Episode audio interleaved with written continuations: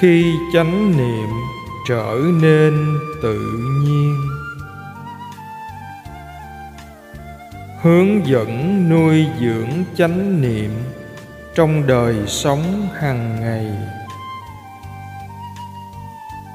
Tác giả thiền sư tê cha ni giá. Dịch giả tống dũng.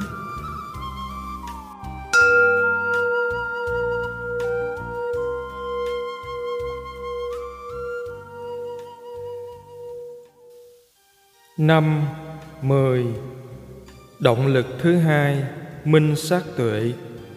Các tầng tuệ minh sát. Động lực to lớn thứ hai thúc đẩy tôi hành thiền sâu hơn chính là khi tuệ minh sát sinh khởi trong tâm. Ồ, điều này thật kỳ lạ, rất thú vị. Tôi chưa bao giờ nghĩ chuyện như thế có thể xảy ra hiểu biết của tôi bất thình lình trở nên cực kỳ mạnh mẽ và có chiều sâu hơn trước. Nó đồng loạt xuất hiện bởi vì tôi đã mong ước có hiểu biết sâu sắc hơn. Tâm tôi luôn hứng thú và muốn tìm hiểu nhiều hơn. Tôi đã hành thiền rất chăm chỉ. Trước đây, động lực để thực hành đến từ sự sợ hãi, lo lắng và muốn chấm dứt những đau khổ do trầm cảm nhưng đồng thời, tôi cũng nỗ lực để quan sát tâm mình và cố tìm hiểu cái gì ở đằng sau những trạng thái tâm ấy. Khi tuệ minh sát xuất hiện, động lực thực hành đã thay đổi thành sự hứng thú muốn hiểu biết nhiều hơn. Giờ đây, tôi có thể thấy rõ những kết quả tiềm năng của quá trình thực hành chánh niệm liên tục nó thật lạ bởi vì nếu những phiền não là những gì chúng ta nghĩ, thì trạng thái tâm phiền não sẽ là rất mạnh, và đây là cách chúng ta sẽ nhìn nhận thế giới. Khi những phiền não giảm xuống và trí tuệ tăng lên, thế giới chúng ta nhận thấy trở nên hoàn toàn khác biệt. Trước đây, tôi chưa bao giờ nghĩ như thế. Vì vậy khi tuệ minh sát cụ thể này xuất hiện, nó làm tôi hoàn toàn ngạc nhiên. Chuyện này xảy ra bất thình lình và khiến tôi bị cuốn hút. Nó đem lại cho tôi tất cả động lực cần thiết để tiếp tục thực hành và khai mở thêm nhiều hiểu biết hơn nữa. Rõ ràng là khi chúng ta hứng thú với bất kỳ điều gì chúng ta sẽ nhìn thấy được nhiều hơn. Nếu có chuyện gì đó nằm trong tầm nhìn của bạn, dù trong khoảng thời gian dài hay ngắn, bạn sẽ bắt đầu thấy nó và nhận ra các khuôn mẫu. Bạn sẽ bắt đầu hiểu được chuyện gì đang xảy ra. Bạn cần để cho bất kỳ chuyện gì diễn ra được tiếp tục như nó đang là, mà không có sự can thiệp vào nếu bạn nhảy vào và phá rối tiến trình của tâm thì đúng vậy. Có thể bạn sẽ khiến nó dừng lại. Nhưng liệu bạn có học hỏi được gì từ trạng thái tự nhiên của nó không? Không. Hãy để mọi thứ bộc lộ một cách tự nhiên. Công việc duy nhất của bạn là quan sát, nhận biết, học hỏi, thu thập dữ liệu và rút ra kinh nghiệm. Càng nhiều kinh nghiệm hiểu biết của bạn càng sâu, bạn cần quan tâm đến bản chất của thân và tâm. Chuyện gì đang xảy ra trong tâm? Chuyện gì đang xảy ra trên thân? Một tâm hay trạng thái tinh thần liên quan đến những trạng thái khác như thế nào? Hãy tạm để những nội dung câu chuyện qua một bên khi nghiên cứu thân và tâm của mình. Đừng cố giải quyết những diễn biến câu chuyện khi mọi thứ đang không diễn ra theo cách mà bạn vẫn nghĩ. Cố gắng làm như vậy là tham. Khi trí tuệ tăng trưởng, những phiền não sẽ rơi rụng dần và do đó sẽ có ít ham muốn trong tâm. Bạn sẽ thấy rằng cuộc sống của mình thật ra không có nhiều vấn đề. Khi chúng ta không chấp nhận mọi chuyện như nó đang là, chúng ta thiêu đốt bản thân và trở nên kiệt sức vì những ham muốn thay đổi liên tục. Thay vào đó, sẽ tốt hơn nếu chỉ thư giãn, quan sát và để mọi thứ tự nhiên. Trong những năm tiếp theo, tôi ngày càng chín chắn hơn trong pháp hành và thành thạo hơn trong việc quan sát tâm như nó đang là những từ này trở thành khẩu hiệu mà tôi lặp đi lặp lại mỗi khi gặp khó khăn. Như nó đang là, như nó đang là. Tôi đã hiểu được điều đó và thấy rằng thực hành như vậy sẽ giúp tôi thoát khỏi khó khăn. Hết lần này đến lần khác, khổ đau quay trở lại, nên tôi biết mình có thể không bao giờ ngừng được việc thực hành. Tôi thực hành ở nhà ở nơi làm việc, và đôi lúc là khi giao thiệp bên ngoài. Trong những năm đó, đợt thực hành chính thức duy nhất của tôi là một khóa thiền với nhóm các thiền sinh theo phương pháp của ngài sn gonka. Tôi rảnh được 10 ngày, và đó là khóa thiền duy nhất thích hợp. Tôi tham gia, nhưng đã không làm theo lời hướng dẫn của họ. Phương pháp của ngài Gonka rất nghiêm khắc. Nếu bạn là một hành giả chuyên tu theo dòng này, thì bạn cần phải làm theo. Còn tôi làm theo cách của mình. Tôi thấy họ nói rất nhiều, và tâm tôi hướng theo âm thanh. Tôi rất quan tâm đến các phản ứng trong tâm mình trước âm thanh. Tôi thích nguyên tắc chánh niệm trên cái nghe, nhưng không thích cách tâm mình phản ứng trước âm thanh tôi thực hành với âm thanh và cái nghe hàng ngày và nhận ra khuynh hướng tâm mình theo đuổi âm thanh. Khi tâm bắt đầu đi lạc về phía âm thanh, tôi nhận ra chuyện đó. Ồ, được rồi. Sau đó, tôi quay lại quan sát những phản ứng diễn ra trong tâm. Thỉnh thoảng, tôi đến các đám cưới của người hoa lắng nghe băng nhạc biểu diễn và lấy âm thanh của một nhạc cụ duy nhất làm đề mục. Chỉ lắng nghe tiếng guitar lead và khi nó trở nên rất rõ ràng, tôi sẽ chuyển sang tiếng guitar bass. Tôi đang nghe tiếng cả dàn nhạc nhưng chọn một nhạc cụ để rèn luyện sự tập trung. Bằng cách thực hành như vậy, chúng ta chỉ nhận biết âm thanh mà không cố ý lắng nghe chỉ nghe mà không dính mắt, chỉ hay biết âm thanh, to hay nhỏ cũng không quan trọng. Nếu làm nhiều hơn vậy là chúng ta bị dính mắt. Và nếu có chánh niệm, bạn sẽ nhận ra thích hoặc không thích ở trong tâm. Đó chính là lúc phiền não làm việc. Chúng bắt đầu xuất quân.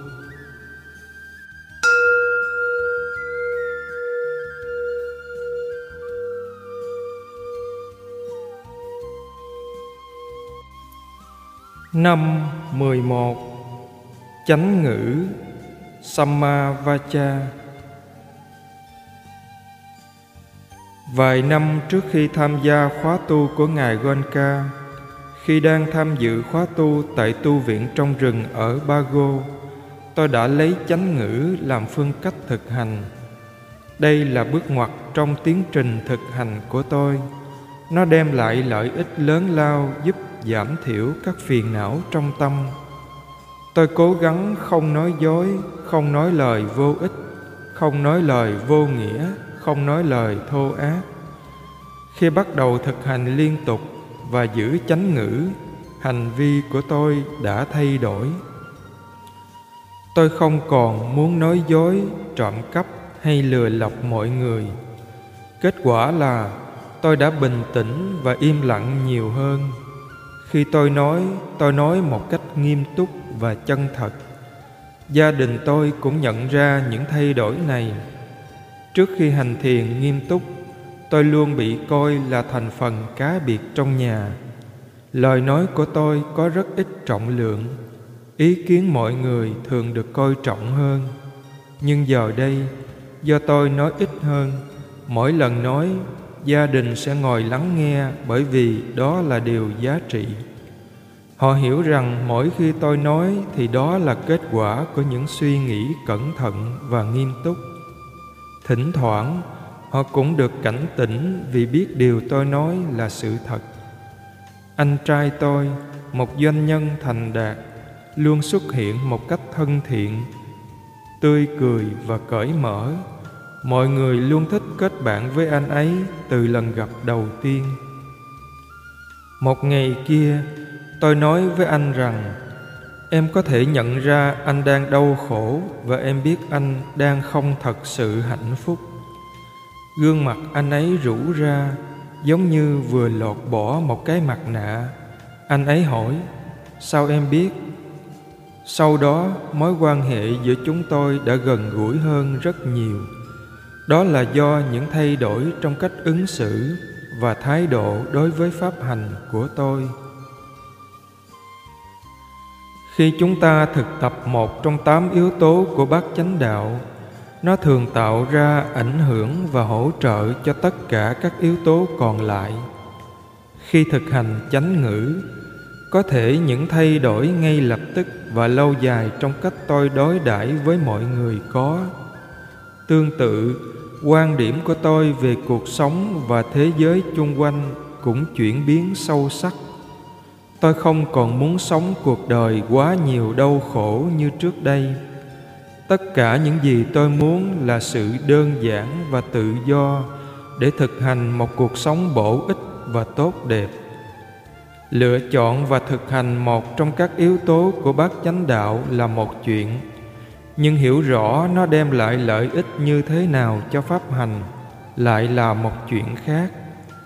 Chúng ta có thể thực hành mù quáng mà không thật sự hiểu nó giúp ích gì cho chúng ta. Chỉ có thực hành theo một cách đúng đắn, sau đó quan sát chuyện gì thật sự đang diễn ra trong tâm và ảnh hưởng của nó lên chính chúng ta và những người khác thì chúng ta mới có thể hiểu biết thấu đáo về giá trị những hành động của bản thân. Để đem đến sự hiểu biết về các khía cạnh bất thiện trong tâm chúng ta và việc chúng làm khổ ta như thế nào, chánh ngữ phải được thực hành như một sự rèn luyện đạo đức và phải bao gồm chánh kiến, chánh tư duy. Động lực thực hành như thế luôn đến từ trí tuệ và thiết lập nền tảng cho tuệ minh sát sinh khởi. Với những bước đi vững chắc như vậy, trí tuệ sẽ được xây dựng dựa trên nền của trí tuệ mà chúng ta đã có sẵn. Vào các ngày chủ nhật, gia đình chúng tôi thường tụ tập và ăn uống cùng nhau. Tôi hướng dẫn mọi người thiền trong khoảng 15 phút trước khi bữa ăn diễn ra sau khi ăn xong, tôi thường hỏi mọi người cảm nhận thế nào về cuộc sống của mình và liệu họ có cảm thấy hài lòng không? Tôi nhớ rằng một người em trai của tôi đã trả lời là không và một người nữa nói, ồ, khoảng 50-50 còn một người khác thì nói rằng khoảng 60-40 có một lần, chị dâu của tôi đã khóc khi chia sẻ cảm nghĩ của mình về gia đình. Vì thế, cứ vào mỗi chủ nhật, chúng tôi nói về giáo pháp và các chủ đề liên quan, rồi chia sẻ cho nhau nghe những cảm xúc của mình trong cuộc sống. Từ dạo đó, hoàn cảnh và vị thế của tôi trong gia đình dần được cải thiện. Khi có trí tuệ bạn sẽ tự động biết được cách giúp đỡ người khác. Nó trở thành bản chất tự nhiên của bạn. Bất cứ điều gì được nói ra từ một cái tâm trí tuệ sẽ luôn dựa trên sự thật và sự hiểu biết. Trong một gia đình, nếu không nói gì, chúng ta sẽ trở thành những người xa lạ. Việc nói hay không đòi hỏi rất nhiều trí tuệ. Cần cân nhắc về mặt thời điểm nơi chốn cùng với những yếu tố khác thuộc thời điểm và hoàn cảnh đó trước khi chúng ta quyết định có thích hợp để nói hay không. Vì sao chúng ta có thể giữ chánh niệm khi yên lặng, nhưng lúc bắt đầu nói chuyện, chánh niệm lại trôi mất? Nếu tôi yêu cầu mọi người giữ im lặng, họ sẽ có chánh niệm về việc này và kiềm chế không nói cho tới khi tôi bảo, ok, bắt đầu nói nhưng phải trong chánh niệm, thì dường như họ không thể làm được như vậy. Có lẽ sẽ dễ hơn khi yêu cầu mọi người giữ chánh niệm trong yên lặng. Trong kinh niệm xứ, đức phật nói đến việc chánh niệm trên lời nói, nhưng các hành giả dường như không hiểu được chuyện đó. Việc này quá khó chánh niệm không có đà tiến nên rất khó để dạy họ làm việc này. Chúng ta cần phải luyện tập nhiều hơn. Luyện tập ở đây chính là dạy dỗ tâm, và nên có một nguyên tắc căn bản sâu nếu thật sự cần thiết thì nói, và nếu không cần thiết thì không nói. Rất đơn giản nhưng cũng rất khó thực hiện. Việc này đòi hỏi nhiều luyện tập và trí tuệ để hiểu được khi nào cần nói hoặc không. Trong một khóa tu, việc này không khó, nhưng ngay khi chúng ta quay về đời sống hàng ngày, chánh niệm trên lời nói biến mất và tất cả thói quen cũ bắt đầu xuất hiện trở lại. Với chánh niệm liên tục trên tất cả các đề mục khi chúng sinh khởi chúng ta sẽ sớm phát triển được kỹ năng đưa chánh niệm vào khía cạnh thực hành rất quan trọng này.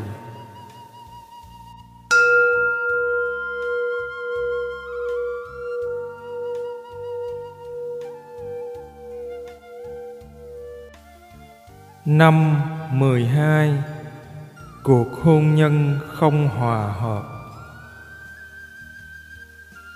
Khi tôi 33 tuổi, cha mẹ tôi với trí tuệ của mình đã quyết định rằng tôi nên cưới vợ. Mối quan hệ của tôi và vợ tôi là kết quả do cha mẹ tôi xe duyên và được sắp xếp bởi một người mai mối.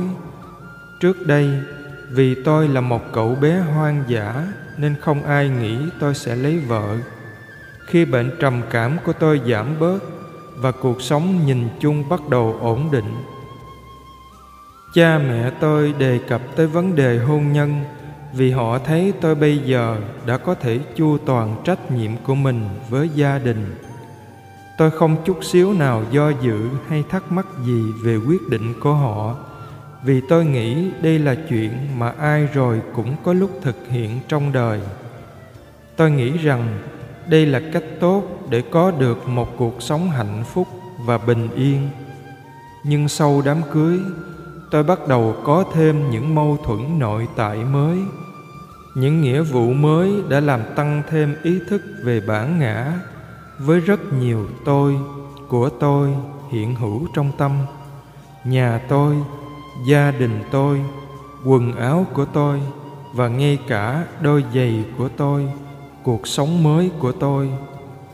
Trước đó, tôi sống trong nhà của gia đình và chưa bao giờ phải nghĩ nhiều thế cho bản thân. Mọi thứ đều được làm cho tôi. Giờ đây, những trách nhiệm mới đã củng cố và tăng thêm ý niệm về bản ngã trong tôi. Trong các khóa tu trước, tôi đã kinh nghiệm chút ít trí tuệ về bản chất của anatta hay vô ngã.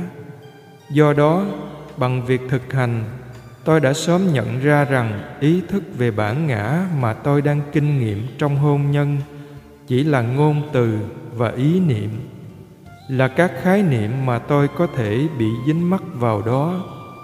Tôi có thể thấy rất rõ vòng luân hồi và do đó có thể rèn luyện tâm mình sao cho ý niệm về cái tôi giảm bớt.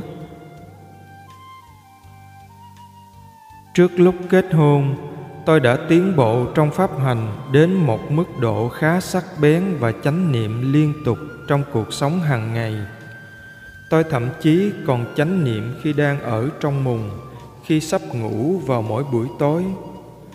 Ở giai đoạn này, động lực thực hành của tôi đã thay đổi. Trước đây, tôi thực hành để tiêu diệt trầm cảm. Thứ bây giờ đã được hiểu rõ và không còn gây khó khăn cho cuộc sống của tôi nữa. Giờ đây, tôi thực hành thuần túy để phát triển trí tuệ. Tôi cảm thấy thích thú vì điều này. Kiến thức và các bài học giờ đây mở ra trước mắt, khiến tôi háo hức muốn hiểu biết nhiều hơn.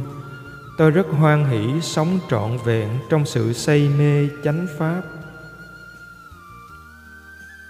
Hai năm sau khi kết hôn vợ tôi sinh con trai. Khi họ cho tôi xem mặt thằng bé, tôi nhận ra ý thức về bản ngã trong tôi đã giảm đi nhiều thế nào. Lần đầu tiên thấy nó, tôi không hề có cảm giác hay cảm xúc mạnh mẽ nào về đứa trẻ này hay việc nó sinh ra đời. Tôi nghĩ, vậy là một người nữa đã sinh ra trên thế giới. Tôi không có cảm giác quyến luyến sâu nặng với con tôi không hề nghĩ, ồ, đây là con mình. Hãy nhìn sản phẩm tôi đã tạo ra này. Tôi không thấy chút gì kiêu hãnh, chỉ có một cảm giác điềm tĩnh và bình thản lớn lao. Thái độ này có thể là nhẫn tâm đối với nhiều người, nhưng khi tính chất cá nhân hay ý niệm về bản ngã trong tâm giảm đi, thì thái độ đối với mọi người xung quanh là xem họ như hiện tượng tự nhiên. Không có sự gắn kết cảm xúc tức thời, ngoại trừ sự thấu cảm, lòng trắc ẩn và các trạng thái tâm thiện lành khác có thể xuất hiện. Chúng ta bắt đầu thấy tất cả những gì diễn ra chỉ là hiện tượng tự nhiên, không có ai ở đây cả. Khi tâm được thanh lọc, chúng ta có thể hiểu chuyện này chúng ta hiểu rằng cái đang diễn ra là vô thường, cái đang diễn ra là khổ, cái đang diễn ra là nhân và quả. Vô ngã, không có ai hay người nào ở đó cả. Trong giai đoạn này, tôi đã trải nghiệm nhiều điều. Sự hiểu biết của tôi đã khá phi thường. Một lần nọ, tôi đang băng qua đường một chiếc ô tô lao tới. Nó đã phải lách qua một bên để tránh không đâm vào tôi. Và cuối cùng, nó dừng lại rất gần tôi. Tâm tôi rất bình thản, rất nhẹ nhàng, và không hề có chút giận dữ nào đối với người tài xế. Tôi bước đi vài bước và nghĩ thầm, tại sao mình không nổi giận vì chuyện này? Anh ta suýt nữa gây tai nạn và có thể đã giết chết mình rồi mình hoàn toàn nên nổi giận mới phải. Nhưng tôi chỉ tiếp tục bước đi, nhìn ngó, lắng nghe và quan sát thế giới với một sự bình an trọn vẹn. Chúng ta có thể có nhiều trải nghiệm như thế trong ngày, luôn đối diện những điều mới mẻ. Nhưng khi tâm quan sát được thanh lọc, khi chánh niệm và trí tuệ hoàn chỉnh thì những kinh nghiệm đơn giản sẽ trở nên phi thường. Thông thường, chúng ta luôn có tà kiến khi tiếp xúc với các kinh nghiệm. Bây giờ, khi có chánh kiến và hiểu biết đúng, nhận thức của chúng ta cũng đảo chiều. Chúng ta hiểu rất sâu sắc rằng đối tượng chỉ đơn thuần là đối tượng và không còn khó chịu vì những chuyện diễn ra. Không còn sự si mê tham lam hay sân hận, chúng ta hoàn toàn thanh thản với bản thân. Ở nhà, mọi thứ không phải lúc nào cũng hòa hợp và bình yên. Vì đã luyện tập chánh ngữ khá lâu, tôi thu sự chú ý vào bản thân mình và trở nên khá hướng nội. Vợ chồng tôi không còn tán gẫu với nhau nữa, hoặc ít nhất từ phía tôi. Cô ấy trở nên khó chịu khi giữa chúng tôi thiếu đi sự giao tiếp, và kết quả là cô ấy đã khóc rất nhiều. Khi vợ tôi mang thai, tôi quyết định né tránh cô ấy. Tôi muốn thử làm việc này trong một năm xem sao. Vì tôi bắt đầu nung nấu ý định xuất gia lần nữa, và muốn từng bước kiểm chứng sự lựa chọn này. Tuy nhiên tôi chưa bao giờ đề cập đến ý muốn xuất gia với vợ hay gia đình tôi, vì điều này sẽ khiến họ rất buồn. Vợ tôi có nhiều lý do để buồn phiền. Chuyện giữa chúng tôi không phải là một cuộc hôn nhân bình thường theo bất kỳ nghĩa nào. Cô ấy thật không may khi cưới tôi đúng lúc tôi có sự tiến bộ mang tính bước ngoặt trong pháp hành. Bệnh trầm cảm của tôi đã thuyên giảm và tôi bắt đầu tìm hiểu một cách nghiêm túc những nguyên nhân khiến tôi đau khổ. Tôi đã gặt hái thêm những hiểu biết về các phiền não và ngày càng có được thái độ khách quan trong mối quan hệ với chúng. Môi trường làm việc ở chợ không còn khiến tôi lo lắng. Tôi có thể đối phó với con người và sự ồn ào một cách dễ dàng do duy trì chánh niệm liên tục việc thực hành của tôi đã có đà mạnh mẽ đến mức tôi thấy con đường duy nhất phía trước là tôi sẽ đắp y thêm lần nữa trong ngày sinh nhật của mình 7 tháng 4 năm 1996, tôi đã nói với vợ và gia đình rằng tôi muốn vào tu viện xuất gia tu hành một thời gian. Tôi đã ra đi và không bao giờ quay lại. Tôi đã ở trong tu viện từ đó tới giờ. Nhiều lần họ đến tận nơi cố gắng thuyết phục tôi quay về, nhưng tôi vẫn luôn có niềm tin vững chắc rằng mình đã quyết định đúng.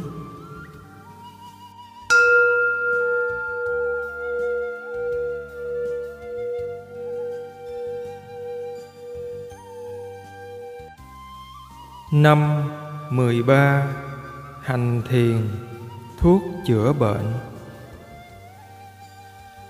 Tôi thường được yêu cầu đưa ra lời khuyên dành cho những người bị trầm cảm.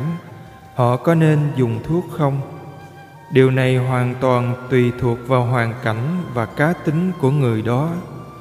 Trong một số trường hợp, Việc sử dụng thuốc kết hợp với hành thiền rất có tác dụng việc dùng thuốc trong chừng mực nào đó có thể làm cho bệnh nhân đủ khuây khỏa để hành thiền.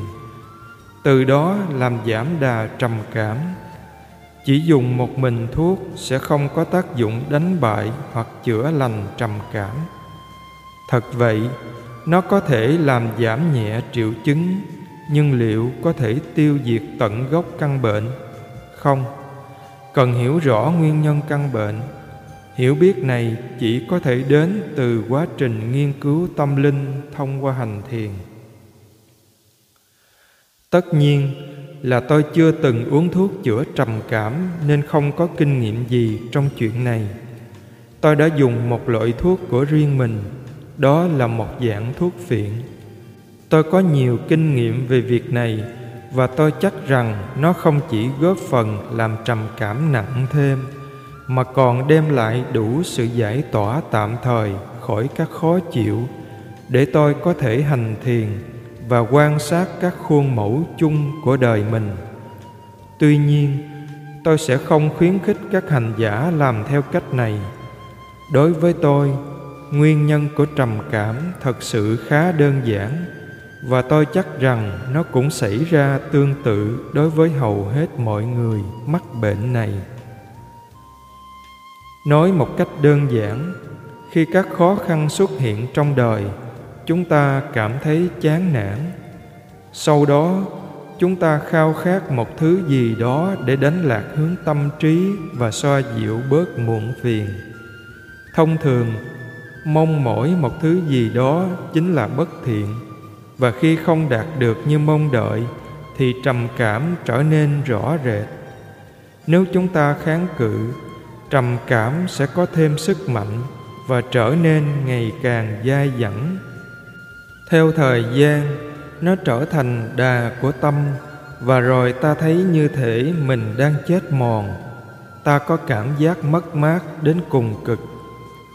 Khi tâm cảm thấy bất an, thì có nghĩa là các phiền não đang rất mạnh mẽ. Tâm sẽ cảm thấy khó chịu, dù chỉ với một chút xíu điều không như ý thỉnh thoảng. Chúng ta không thấy điều này bởi vì nó ảnh hưởng lên chúng ta ở mức độ tiềm thức.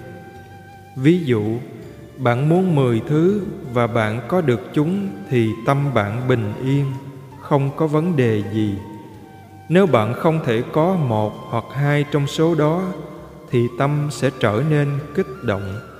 Nếu bạn không đạt được phân nửa số mình cần, thì tâm trở nên chán nản nếu bạn không đạt được gì thì tâm trở nên điên dại.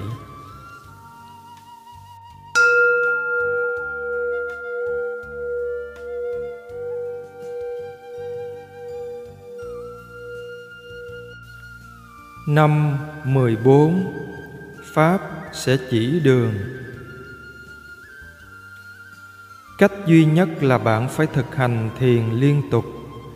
Trong mỗi khoảnh khắc hãy nhớ giữ chánh niệm Và sử dụng bất kỳ trí tuệ nào có thể Để nghiên cứu và học hỏi từ những gì đang gây trở ngại trong tâm. Từ đây, chúng ta sẽ xây dựng được niềm tin vào pháp hành. Kế đến, chúng ta tạo dựng đà thực tập và với sự kiên nhẫn, hiểu biết sẽ sinh khởi và trầm cảm sẽ thối lui điều cần thiết là hãy cho phép pháp chỉ đường cho bạn.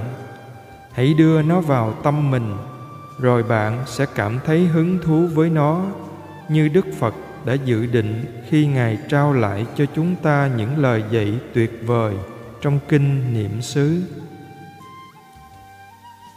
Chúng ta sẽ nhìn cuộc đời này qua một cặp kính hoàn toàn khác thái độ và thói quen của chúng ta sẽ thay đổi hướng về khía cạnh thiện lành của tâm. Điều này được thể hiện không chỉ trong thái độ đối với cuộc sống và mối quan hệ của chúng ta, đối với các đề mục của tâm, mà còn đối với mọi thứ và mọi người mà chúng ta tiếp xúc. Pháp luôn tồn tại, pháp ở khắp mọi nơi tự nhiên nói chuyện với chúng ta trong mỗi khoảnh khắc. Nó đang dạy chúng ta, nhưng thỉnh thoảng chúng ta không thể tiếp nhận. Chúng ta không thể biết hoặc không thấy pháp, bởi vì có những phiền não trong tâm và chúng ta không có đủ hiểu biết hoặc trí tuệ để nhìn xuyên qua nó. Nếu chúng ta có thể thấy được tự nhiên như nó thật sự đang là thì tâm sẽ tự thanh lọc bản thân và trở nên tự do khỏi sự ô uế của các phiền não. Giờ thì bạn đã hiểu phần nào về mức độ nỗ lực, tận tâm cần thiết để có được trí tuệ. Như bạn đã biết, bất cứ điều gì xứng đáng, giá trị đều đòi hỏi sự công phu, bền chí chúng ta hành thiền vipassana trong dài hạn và cần phải thực tập liên tục trên nhiều phương diện khác nhau. Điều trước nhất là chúng ta cần nỗ lực xây dựng chánh niệm và chánh kiến. Đây là nền tảng của việc thực hành và sẽ giúp chúng ta làm chậm đà quán tính của phiền não từ đó phát triển trí tuệ. Đà quán tính này đã được tích lũy trong một đời, thậm chí nhiều đời. Chúng ta phải nghiên cứu, vạch ra kế hoạch và thử nghiệm với mọi khía cạnh trong cuộc sống, quan sát cách thức chúng ta triển khai pháp hành, thử cách này, thử cách kia, là mọi thứ cần thiết để tìm ra cách tâm vận hành và những phương thức xảo quyệt mà phiền não đang dùng để khiến bạn hiểu sai về hạnh phúc bạn làm chậm được đà quán tính của phiền não ở mức độ nào, thì đà quán tính của cái tâm vô nhiễm sẽ phát triển ở mức độ ngang bằng hoặc cao hơn như thế. Bạn là thầy của chính mình. Tính cách của bạn là độc nhất. Do đó, cách bạn thực hành cũng sẽ hoàn toàn độc nhất. Những lời dạy của đức phật mang tính chất chung không dành riêng cho bất kỳ loại nhân cách nào. Chúng bao hàm tất cả, và bạn dùng chúng như kim chỉ nam để áp dụng và điều chỉnh việc thực hành theo cách phù hợp nhất với cá nhân mình. Mọi chuyện cũng tương tự khi bạn làm việc với vị thầy dạy pháp của bạn. Người có thể đưa ra lời khuyên để rồi bạn có thể ra đi và tự ứng dụng theo cách riêng của mình chỉ có bạn mới biết tâm mình và cách thực hành nào đem lại kết quả. Vài người trong số các bạn đã thực hành trong nhiều năm và đã thu thập được tất cả những dữ liệu, thông tin cần thiết để có được trí tuệ sâu sắc. Tuy nhiên, bạn vẫn đang lăn lộn với đà quán tính của tâm bị ô nhiễm. Điều gì sẽ giúp làm chậm và sau đó đảo chiều đà quán tính này. Với kiến thức và dữ liệu mà bạn đã thu thập, có thể là chưa quá nhiều. Hy vọng bạn sẽ có đủ thông tin và cảm hứng đến từ cuốn sách này để bổ sung vào lượng kiến thức đó, để tạo sự cân bằng và cho phép đà quán tính tiến về phía trí tuệ điều này sẽ làm thay đổi cách bạn quan sát thế giới, cho phép một niềm hạnh phúc tự nhiên và bền vững hơn đến với cuộc đời của bạn. Khi bạn có một sự thôi thúc hướng đến trí tuệ, pháp sẽ chỉ đường cho bạn. Sau đó, cuộc sống sẽ ngày càng dễ dàng hơn.